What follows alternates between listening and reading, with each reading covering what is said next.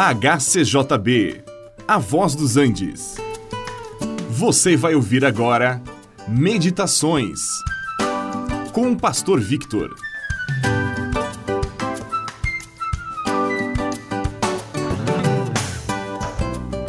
É comum ouvir pessoas falando a respeito de outros. Agora é mais raro ouvir pessoas falando de si mesmo quando isto as coloca numa posição incômoda. O apóstolo Paulo deu um testemunho de sua vida do tempo de antes de conhecer a Jesus e no que ele foi transformado depois daquele encontro com o Senhor ali no caminho a Damasco. Antes de ele conhecer a Jesus como seu Salvador, Saulo de Tarso pensava estar agindo de forma correta e até fazia com zelo. Fazia o que era desagradável a Deus, pensando estar servindo ao Senhor. Pensava que estava prestando um serviço a Deus ao perseguir os seguidores de Jesus.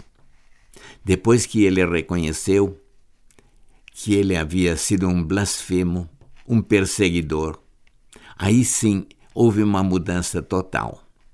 Havia tentado destruir aquilo que Deus estava edificando ele perseguia pessoas inocentes pelo simples fato de crerem em Jesus. Depois ele mesmo confessa, dizendo que ele fez aquelas coisas na ignorância e na incredulidade. Ele havia ignorado os desígnios de Deus, pois Jesus veio para buscar e salvar o que se havia perdido. E para todos os que creem em Cristo está reservado o direito de serem chamados filhos de Deus. Antes de Paulo crer que Jesus era o Messias, ele cria em Deus, vivia segundo a lei, mas ele não conhecia a revelação de Deus em seu filho.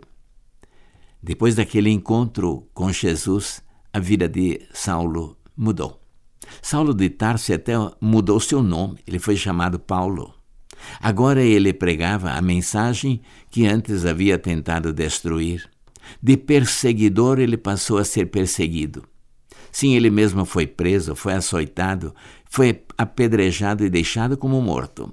Mas Deus poupou a vida dele, pois importava levar a mensagem de Cristo até as autoridades em Roma.